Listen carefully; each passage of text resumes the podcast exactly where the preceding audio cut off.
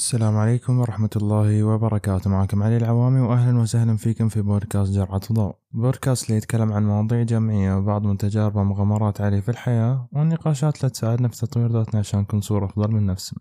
قبل بداية الحلقة حاب أنوه أن هذه الحلقة راح تنقسم إلى قسمين القسم الأول راح يناقش موضوع والقسم الثاني راح يكون أجاوب على أسئلتكم اللي وصلتني من خلال الفورم. أيضا لا تنسوا إخواننا في فلسطين دعواتكم يعني كل لحظة وكل ثانية مثل ما نقول دائما. الله ينصرهم يكون في عونهم. طيب موضوع الحلقة اليوم موضوع مهم جدا حقيقة. موضوع يخلي الواحد يعني دائما يحس بنقص أو إنه يحس إنه مو جالس يسوي شيء اللي هو هوس المثالية. لو جينا نعرف وش يعني المثالية من وجهة نظري أنا المثالية هي يعني زي أن الشخص يبغى كل شيء يكون مئة بالمئة. بمعنى أنه مثلا هو نفرض مثلا في الجامعة يبغى درجاته دائما من أول ما دخل الجامعة إلى ما تخرج كله A بلس ويتخرج معدله خمسة. هذا الشيء أساسا صعب أن الواحد يسويه. لما يسويه بيضحي بأشياء كثيرة جدا. أو مثلا نفرض في جانب الرياضة الشخص حاب ينزل وزنه عنده تصور مثلا والله إنه في رقم في باله لازم يبغى يجيبه وإذا ما جابه يحس إنه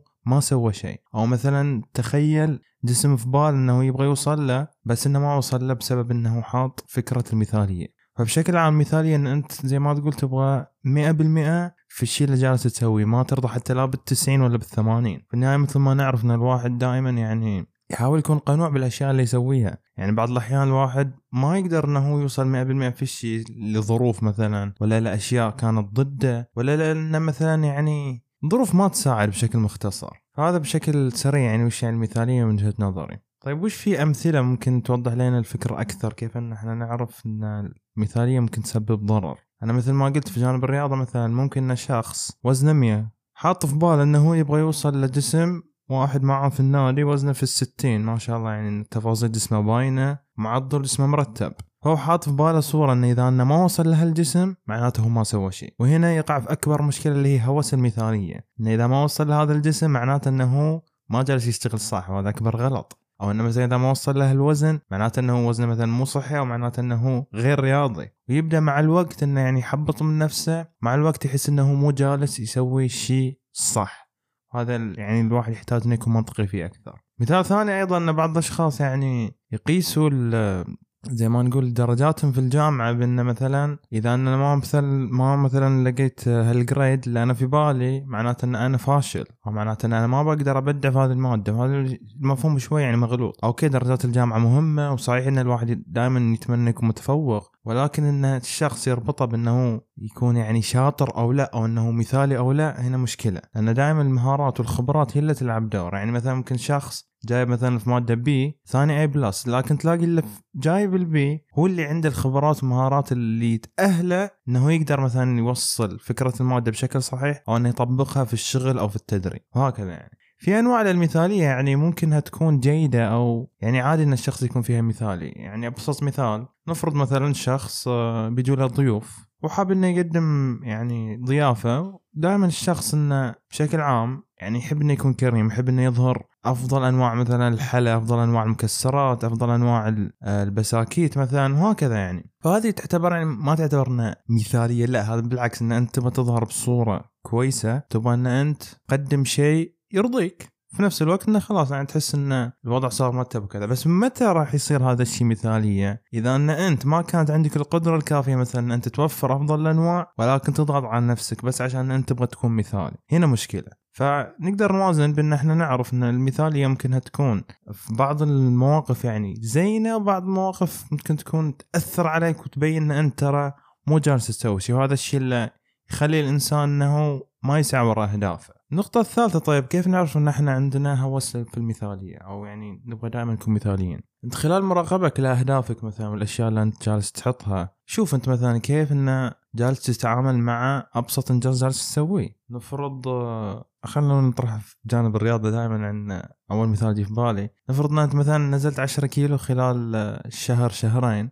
بس ما بدأت منك أي ردة فعل بسبب إن أنت عندك صورة نمطية والله إن لازم أوصل لهذا الجسم بعدين أفرح. فأنت الحين جالس يعني خلينا نقول آه، تربط سعادتك بهذا الهدف إن أنت تبغى تكون توصل لهذا الجسم المثالي اللي في بالك لأن أنت أساسا ممكن ما تقدر توصل له بسبب عدة أمور منها مثلا الجينات منها مثلا يعني معدل الحرق بيقل كل ما تنزل كل ما ينزل وزنك منها إنه مثلا آه، نفرض مثلا نمط غذائك غير جيد أو مثلا ما يتناسب مع الشيء اللي أنت تبغى توصل له وهكذا يعني أنت تعرفوا إن تربطوا هذا الشيء يعني تربطوا سعادتكم أو مثلا انجازكم بأن أنتم لازم توصلوا ل 100% في الشيء اللي في بالكم إذا وصلتوا 90% ما راح تكونوا راضين وهذا معناته إن أنتم جالسين تسعوا حول المثالية. نجي للمحور الثاني والمهم حقيقة كيف نخفف ونكون متزنين في هذا الشيء؟ أو يعني قدر الإمكان نخلي المثالية ما تأثر علينا.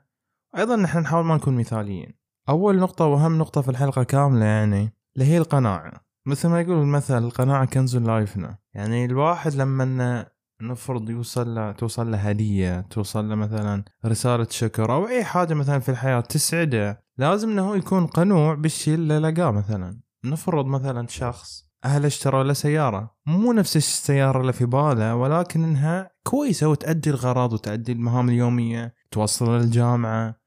يعني المواصفات زينة ما هي الأفضل ولكن فيها الأشياء الأساسية اللي كل شخص يحتاجها. لما إن الشخص يحط في باله إنه مثلا والله السيارة مو هذه اللي أنا أبغاها وأنا أبغى هذه السيارة بالضبط. إنه لازم إنه يكون هذه السيارة أو لا أنا ما راح أفرح بأقل شيء. هنا راح يواجه مشكلة. بس لما يقتنع إنه يفكر في باله والله هالسيارة فعلا تؤدي مهامي اليومية. هالسيارة فعلا أقدر أوصل بها مثلا أهلي أي مشوار يبغوه.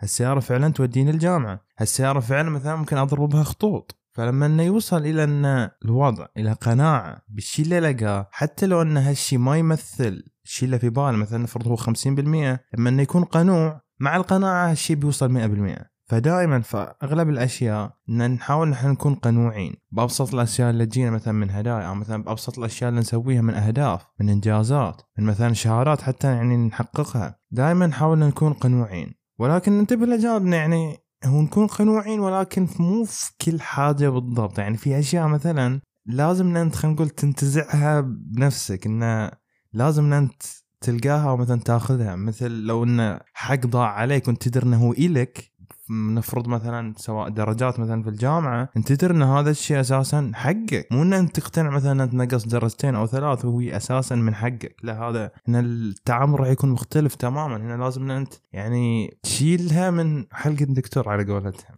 النقطة الثانية ويعني أتوقع لها تأثير كبير خصوصا من الأشخاص اللي يتأثروا اللي هي أن أنت ما تأخذ برأي الأشخاص المثاليين. أثناء تحقيق الأهداف أو الإنجازات. لأنه دائما يعني راح يحسسوك إن أنت مثلا لما أنجزت هذا الشيء ترى عادي أنت ما سويت شيء معين. أنت مثلا نزلت وزنك من 100 إلى 70 ما سويت شيء أنت. أنت مثلا معدل كان 3.8 صارت 4.3 أنت ما سويت شيء. فمع الوقت أنت راح تلاقي إنك راح تتأثر والإنجازات اللي جالس تسويها ما تحس بها أو ما تحس إن أنت جالس تنجز وتحقق الأهداف اللي في بالك واللي أساسا هي مفرحة ولكن رأي الأشخاص المثاليين دائما راح يتضارب مع الأشخاص القنوعين أو الأشخاص اللي يواجهوا أصلا صعوبات فإنهم يخففوا من المثالية يعني.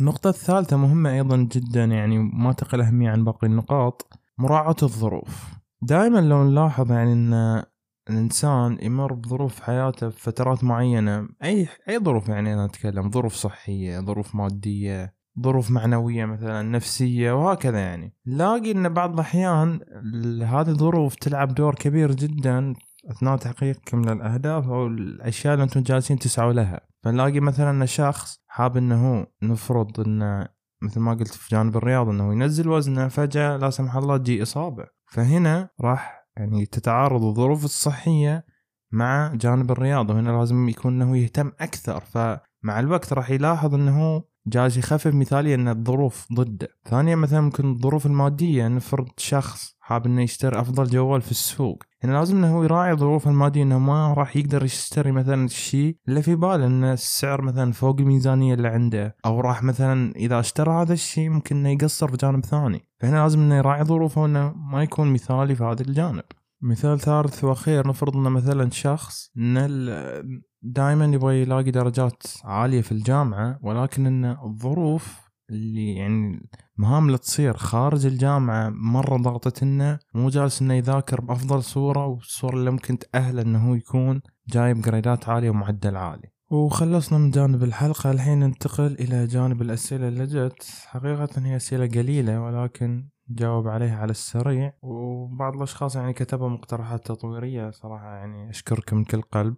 مرة أشخاص كتبوا كلام في الخاطر نرد عليهم كلهم بإذن الله. أول سؤال طبعا يعني ما أدري ما أتوقع أنه ذو فائدة لذلك بسحب عليه. أه هل أنت سعيد بما تقدم هي الحمد لله جدا سعيد. وأحس أنه دائما لما أسجل حلقة البودكاست حتى يعني أبسط مثال ترى يعني عشان أعترف لكم هذه الحلقة ترى تسجلت في ظروف صعبة جدا جدا جدا فوق ما تتخيلوا. أساسا هذه الحلقة تسجلت اليوم اللي هي يوم السبت. بس قدر الإمكان إن شاء الله بحاول أنزلها على الساعة 4 مثل ما أعتدنا. طبعا هذا السؤال من اختراع البودكاست. ما عندي سؤال بس أتمنى من كل قلبي البودكاست يستمر. إن شاء الله بنعمكم ومحبتكم يستمر هذا البودكاست. كيف نشأت فكرة البودكاست؟ حقيقة سؤال جميل جدا. فكرة البودكاست طبعا من أيام ثانوي لما كنت دائما أجلس مع أولاد خالتي ودائما أتناقش معاهم في مواضيع عميقة جدا. يعني مواضيع مثل أناقشها في البودكاست وحتى أعمق من كذا. ممكن نوصل لساعة وساعتين إحنا نتناقش في الموضوع. كنت دائما ألاحظ أن إحنا جالسين نستفيد من النقاشات اللي جالسين نطرحها. دائما أحس إن لما أستمع لوجهات النظر وأشوف الناس كيف طريقة تفكيرهم حسيت إن أحب أتكلم أنا كشخص أحب إن أنا أطرح أشياء ممكن تفيد غيري سواء بنقطة أو نقطتين. أول شيء مثلا هو ما كان واعي عليه فجأة واعي عليه مرة يعجبني هذا الشيء. بعدها أيام الجامعة يعني وصل هذا الموضوع لأن صرت أتناقش مع أشخاص مختلف العقليات وكل ما بين فترة وفترة كنت أطرح أسئلة مثلا أو نقاط ونسمع فيها رأي الأشخاص. وأنا أيضا أيضا كنت أشارك. فمن هذا المنطلق يعني من خلال هذا الشيئين هو تقريبا فكرة البودكاست من أيام ثانوي كانت في بالي. فمن بعد ما شفت كيف أثرها في الجامعة كيف ان أنا لما اتناقش مع أشخاص كيف أنهم جالسين يستفيدوا كيف أن أنا برضو كشخص أس يعني أسعد إن مثلا أوضح لشخص فكرة معينة. هنا رجعت لي فكره إن أنا لازلت أحب لازلت ودي إن أنا أفتح بودكاست وأقدم فيه مواضيع وأشياء تناقش نقاط ممكن تفيد غيري. فقلت من بعد التخرج إن شاء الله يعني راح أخطط لهذا الشيء. يعني اعتبر ترى البودكاست هدف كان طويل المدى لأنه من زمان كنت حاطنه بس مثل ما قلت مثل ما أو يعني خلينا نقول الوقت اللي كان مناسب له بعد التخرج إن أنا راح أكون متفرغ قدر الإمكان له وأقدر أن أعطيه من وقتي وبرضه من طاقتي. هذا يعني بشكل مختصر كيف نشأت فكرة البودكاست. هل ناوي على مشروع ثاني غير البودكاست؟ والله فيه يعني بس ما ودي أشتت نفسي. يعني أكيد في أشياء يمكن ذا استجدت على قولتهم راح تكون أنتم عارفين بهالشيء سواء اللي متابعين في تويتر أو يمكن حتى حساب بودكاست يعتمد. بس تركيزي الحالي على البودكاست يعني ما أبغى ان أتشتت وبرضه يعني عشان لا أوزع طاقتي في كل مكان بعدين أتعب. بس في في يعني مشاريع. ويعني صراحة شكرا لكم من القلب لكل اللي قيم البودكاست بشكل عام ما شاء الله التقييمات يعني جميلة جدا تسعدني حقيقة. أيضا اللي كتب كلام في الخاطر جد الله يسعدكم ويرفع قدركم. حقق لكم ما تتمنوا. يعني أبسط كلمة والله ساعدتني جدا. ومشاركتكم أساسا لحالها تعني لي الكثير. يعني جد ما قصرتوا والله يسعدكم ويكتب لكم الخير وين ما كنتوا. بالنسبة للمقترحات التطويرية في أشخاص كثير حقيقة استغرب أن يبغون الحلقات تكون أطول. أنا كنت دائما أتوقع عكس ذلك إن الأشخاص يبغوا حلقات يعني بوقت أقل إن في أشخاص يستملوا مثلا من أول عشر دقائق أو عشرين دقيقة. بس تفاجأت إن الاقتراحات كانت عكس ذلك. فنقول إن شاء الله يعتمد على حسب موضوع الحلقة. نشوف إذا موضوع الحلقة يستاهل مثلا أنا أعطيه ساعة كاملة راح أسوي هذا الشيء. وأيضا برضو على التجهيزات يعني مثل ما شفتوا أنتم حلقة مرحلة الانطفاء كنت لأن مجهز لها بشكل بدري مخطط لها بأشياء كثير وكذا. فلذلك كانت 43 دقيقة. بينما بعض المواضيع لأن ما مدى أنا أجهز لها بصورة كافية وأيضا ما كان عندي يعني الوقت الكافي إن أنا أطرح كل النقاط.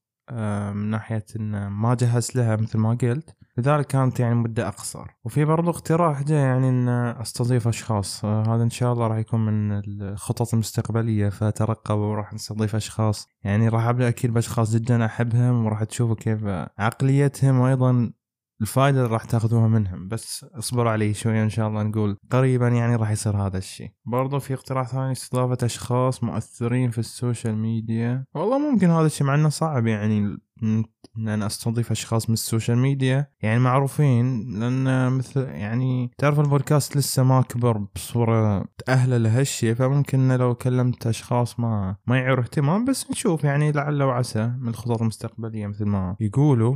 إن شاء الله يعني نقدر نسوي هذا الشيء. ختاما جملة بسيطة. ممكن تكون إرادة الله أحيانا معاكسة لمرادك لكنها دائما لمصلحتك فإيمانك بهالنقطة كفيل أنه يرضيك بكل شيء يصير لك. أتمنى أن الحلقة نالت على إعجابكم وصلت لكم الفائدة منها. وقبل ما أختم في حاجة مهمة جدا حاب أقولها أن البودكاست راح يتوقف لفترة معينة. وأيضا حتى حسابي في تويتر ما أدري لما تم بس نقول يعني أقل شيء أسبوع وأقصى شيء ما أدري كم يعني ممكن شهر شهرين يعتمد إلى رجوع الطاقة المستوى الطبيعي وأيضا النفسية. فيعني خلوكم دائما على التواصل معنا في أو خلوكم دائما متابعين لمنصات التواصل بحيث تعرفوا أن متى راح تكون راجعة متى راح يستمر آه، التنزيل. فأعيد وكرر أتمنى الحلقة نالت إعجابكم وصلتكم الفائدة منها. لا تدعموا الحلقة بأبسط شيء. ممكن تسوي يعني like أو تقييم في منصات التواصل أو حتى follow في التويتر مثلا أو اليوتيوب. ونراكم إن شاء الله على خير. ما أدري متى وفي أمان الله.